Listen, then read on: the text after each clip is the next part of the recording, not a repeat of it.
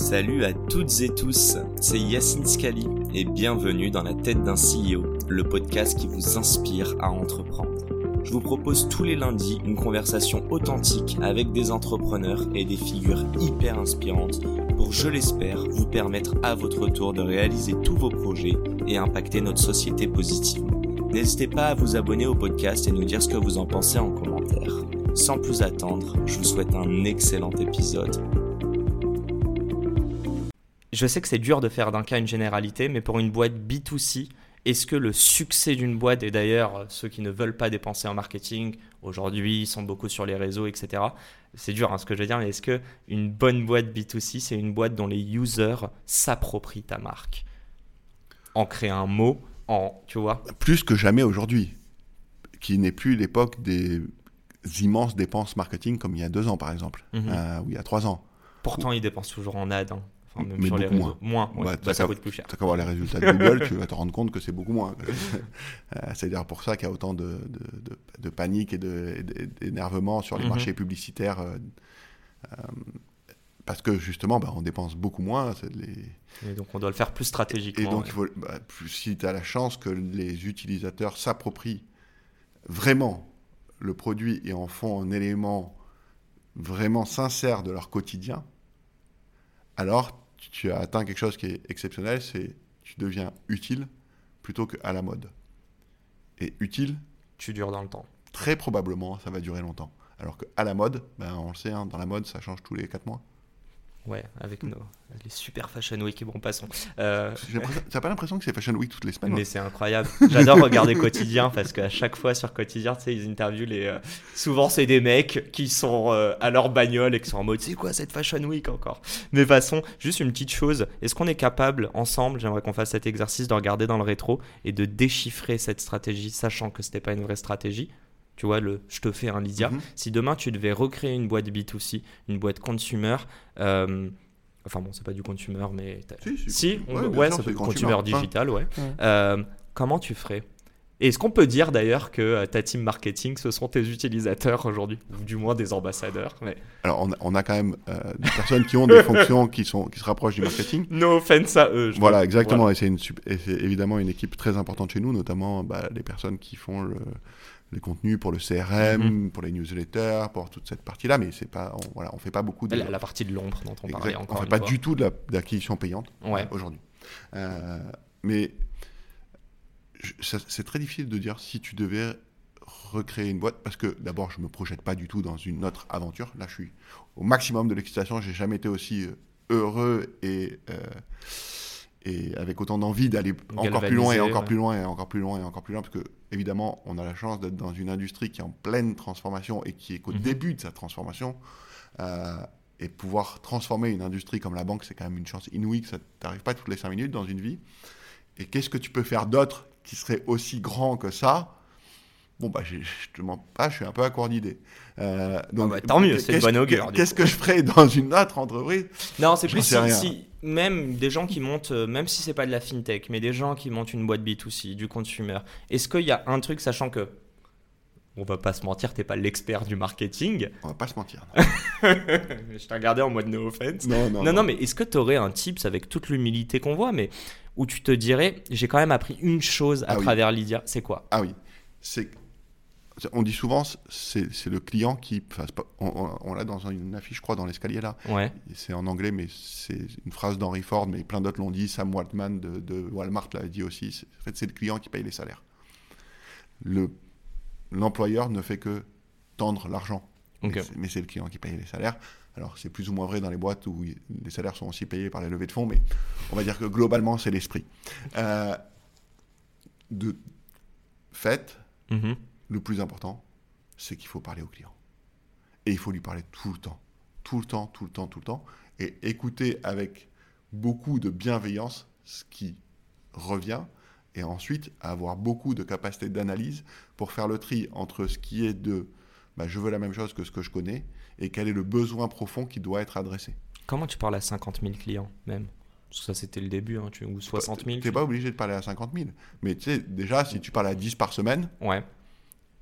Comment tu leur C'est parles déjà quoi, une bonne tu idée. T'envoies juste un email, euh, salut, on aimerait faire un call. Et... Alors nous, on, on a, on a plusieurs euh, éléments qui sont vraiment très utiles. La première, c'est que ce qu'on fait est utilisé par tous les gens autour de nous. Nous, les premiers, en tant qu'utilisateur. Donc, tu- si tu objectives un peu ton expérience, déjà, tu peux être toi contributeur à ça. Et puis ta Mais famille, tu peux tes être potes. biaisé un peu quand même. mais ta famille, tes Ouais, potes, la, la voisine, n'importe qui va. Tu vois, moi, ça m'arrive souvent, on me dit Ah, au fait, Cyril, mon pote, il a eu ce truc-là et tout. Même- tu vois, même, il Ils m'appelle pour le SAV, quoi. c'est ça, il il m'appelle pour faire. Donc, des fois, je, je réponds service client VIP bonjour. Euh, voilà. Donc, ça, c'est ça, c'est génial parce que c'est une chance inouïe d'avoir tous ces retours. Ok. On a aussi cette présence très, très forte sur les campus étudiants où on a des équipes qui sont présentes en permanence pour faire de l'animation, mais aussi pour collecter des informations. Et enfin, on a un canal qui est génial, qui est le service client. Et le service client, bah, c'est un moment où quelqu'un va t'écrire parce que peut-être il a une question, il n'a pas compris comment ce truc-là marchait. Donc déjà, tu as compris toi, quand bon, plusieurs clients ne comprennent pas comment ça marche, bah, c'est que tu l'as mal fait. un problème ok de- Mais aussi, ouais. j'ai eu un problème de cette nature-là. Pareil, quand ça commence à... Ah, tiens, aussi, c'est des gens que tu peux appeler. Donc tu les appelles pour les aider et en Mhm. même temps, tu leur poses des questions. Et tu croises tout ça avec, j'imagine, la data. euh, j'imagine qu'il y a Beaucoup. des paiements qui échouent et donc du coup, tu essaies de comprendre ce qui a, ce qui a pas marché.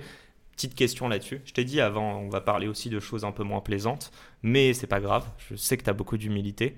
Qu'est-ce que vous avez chié? Je sais qu'il y a au moins un truc. Est-ce qu'il y a un truc que vous avez chié Ouais. tellement bah, de choses.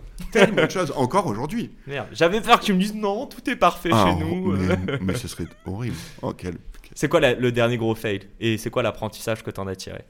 Euh, bah, là, on en a un en ce moment qui est euh, vraiment un gros fail. Euh, on a dû modifier, parce que l'évolution réglementaire et tout, la manière dont on faisait la vérification d'identité de nos clients, Qui est ouais, un passage, ouais. ouais, le- enfin, une partie du KYC, KYC voulant dire Know Your Customer, donc la connaissance client, et une partie, c'est la vérification d'identité au-delà de certains seuils d'usage. Pas très élevé, de moins en moins élevé pour des raisons de lutte contre le financement du terrorisme et Donc là, c'est justificatif de domicile, des choses comme ça Non, c'est fini ça maintenant. Du coup, on essaie de faire un peu plus smart. Donc, on fait euh, vidéo selfie plus euh, vidéo de ton passeport ou ta carte d'identité, ouais. plus signature électronique. Donc, en fait, c'est des trucs un peu moins falsifiables. Donc, plus de sécurité que, en moment, une, une copie de ton facture EDF. Parce que ça, franchement, un enfant de 5 ans, il t'en fait un faux et tu as du mal à, à le voir qu'il est faux. Et donc, tous ceux qui font encore ça, bon, bah, tu feras gaffe. Euh, et donc, on a, on a vraiment voulu aller loin. On a vraiment. voulu- Et c'est vrai que c'est sécurisé, c'est vrai que c'est vrai que là, mais il y a encore beaucoup de réglages à faire. Et donc, il y a vraiment aujourd'hui un paquet de gens qui galèrent. Tu peux le voir facilement, c'est écrit sur les stores. Alors, au bout de trois fois ou quatre fois où ils n'y arrivent pas, on les appelle pour les accompagner et tout.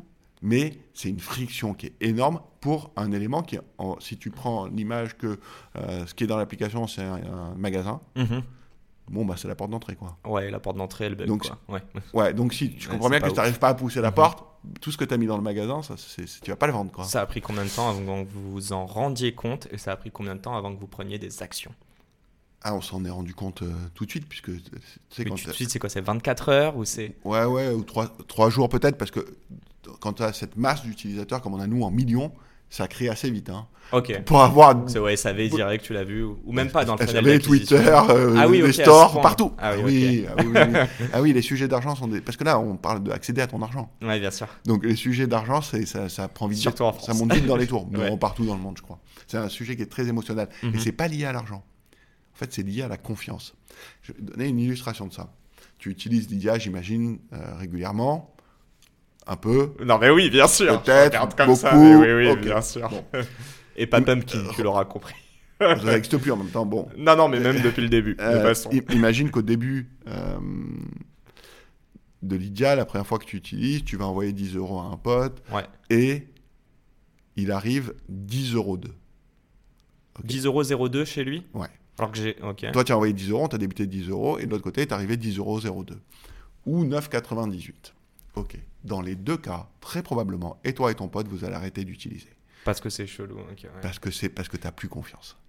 Alors que Alors c'est qu'on pas une... t'ait rajouté ou enlevé 2 centimes en En fait. fait, C'est pas la question de l'argent. Exactement, c'est l'action de la confiance. Si tu, si, s'il y a 9,98 qui arrive et qu'en fait, tu as perdu 2 centimes de ta poche qui sont tombés parce que tu avais des pièces dans ta poche, t'es pas dans un porte-monnaie, nanana, nanana, tu t'en fous. T'es pas 2 centimes près. Mais que ce soit un intermédiaire et que tu ne saches pas ce tiers de confiance. Et c'est même pire que ça, parce qu'effectivement, si tu prends par exemple les banques, elles ont cette confiance a priori. Même quand il leur arrive des pires horreurs, qu'elles sont condamnées pour des trucs, ou qu'elles ont des problèmes informatiques, comme ça arrive partout. ok? Et on le voit bien régulièrement. Mais c'est pas. C'est pas parce que c'est des plus mauvaises entreprises que d'autres, pas du tout. C'est juste à cette échelle-là, tu vas en avoir. Donc, elles ont toujours la confiance a priori. C'est des entreprises qu'on considère comme systémiques. On l'a vu évidemment en 2008. On le voit encore ces derniers temps. Silicon Valley Bank, là. Euh, dans le week-end, dans le week-end, ça a été traité. Tout le monde veut cash out et ça. Crédit Suisse, oui, mais ça a été repris. Le gouvernement a assuré, enfin la, FDIC a assuré les dépôts de tout le monde. On mhm. voit bien que c'est ok. Et donc, tu as un crédit a priori, une confiance a priori. Nous, au moment où on arrive, on a un acteur inconnu, qui n'a pas de surface, qui n'est pas, tu vois, personne autour de toi le fait. Et donc, tu prends un risque avec un sujet qui est sensible, qui est l'argent. Et donc, si ça ne se passe pas comme prévu, c'est fini. C'est ça qui se passe euh, vraiment. En fait, cette perte de confiance, elle est liée au fait que tu, as pris un risque. Tu n'as pas fait comme les autres. Si tu le fais avec Crédit Agricole ou BNP ou Société Générale, une grande banque, et qu'il y a un problème, bon, de toute manière, ok, tu as fait comme tout le monde, donc tu t'es. Ok, ça va être réglé. Avec un, acteur alternatif aussi, ça, serait, ça va être réglé. Mhm. Mais pendant ce temps-là, ta confiance est ébranlée. Alors qu'elle n'est jamais ébranlée dans le système bancaire historique. tes grands-parents, tes arrière-grands-parents t'ont dit c'est là qu'il faut mettre l'argent. Et tu disais en plus, c'était un, enfin, c'est un game long-termiste. Euh, vous avez créé un business model 2019, tu disais. Mhm. Donc c'est sûr que ouais, dès, dès 2011, tu as dû se poser cette question. je suis renchéri dessus, mais on dit que dans l'entrepreneuriat, la plus grande qualité, ou une des plus grandes qualités d'un entrepreneur, c'est l'humilité. C'est être capable aussi de se remettre en question et d'écouter ton marché. Est-ce que tu n'as pas l'impression que le secteur dans lequel c'est le plus vrai, parce que tout ce que tu me racontes, j'allais dire c'est la fintech, mais qui plus est, euh, j'ai l'impression qu'on utilise une app mobile, mais on adopte en tant que user la posture de euh, je parle à une banque ou un marché ou sur des marchés financiers. Mhm. Cette question de confiance qui est la pierre angulaire de votre valeur. Quoi. Bien sûr. Euh, Et après, j'arrête de t'embêter. La, la pire chose qui puisse arriver quand tu crées une entreprise qui est innovante, qui mhm. est euh, alternative par rapport aux, grands acteurs du secteur qui sont déjà installés, c'est d'être rigide, de manquer d'humilité, de, penser que tu, de penser que tu vas tout savoir et que tu vas tuer tout le monde. Mhm. D'abord, c'est absurde, euh, parce qu'en général, tu en sais évidemment beaucoup moins que ceux qui sont sur ce marché depuis longtemps. Euh, y a, tu as un certain nombre d'atouts, le fait de partir de zéro, le fait d'être plus agile, le fait, mais certainement tu n'en sais pas plus. Euh, donc déjà, il faut avoir cette humilité. Deuxièmement, tu n'as pas de clients. quand tu la gardes, cette humilité, jusqu'en enfin, 10, 12 ans plus tard, quoi? C'est ça aussi. en fait, tu n'as pas le choix, parce que si ton ambition, c'est de devenir une des grandes banques européennes, tu vois bien tout le chemin qui reste à parcourir. Quoi. mais combien de compétiteurs ont mis la, ou direct comme indirect, mais de personnes, de fintech ont mis la, la, clé euh, sous la porte depuis votre naissance. Même, pour dire la vérité, même des banques. Mais, mais c'est pas la question. oui, mais je veux dire, même toi, comment tu te dis, on n'a pas craqué un truc au fur et à mesure, et comment tu arrives à gagner, à garder pardon, cette humilité, cette remise en question 10, 12 ans plus tard?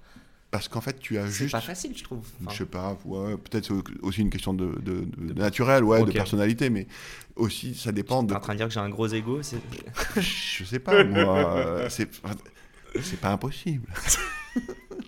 ce, qui est, ce, qui est, sûr, c'est que quand tu regardes ton ambition mhm. et que tu regardes où tu en es, si tu es un tout petit peu objectif et sincère, tu te rends compte qu'il y a encore tellement de chemin. Moi, il y a une phrase que j'ai utilisée il y a quelques années, pas si longtemps que ça, euh, pour euh, mon présentation de début d'année aux équipes, c'est de dire, voilà, je voulais évidemment vous féliciter pour tout ce qu'on a fait jusqu'à aujourd'hui. C'est quand même un beau chemin. C'est vraiment, c'est un beau chemin.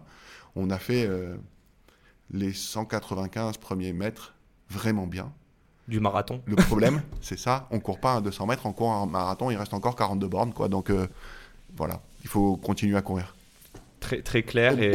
avec un bon rythme. Ouais, ouais, non, mais j'imagine, et je trouve ça intéressant. c'est vraiment, c'est vraiment ça. C'est ton objectif long-termisme, en fait, cet objectif, tu l'as depuis 2011, c'est pour ça que tu t'arrêtes pas aux petites victoires, aux petites batailles. pour autant, il faut savoir les célébrer, c'est important. Ok.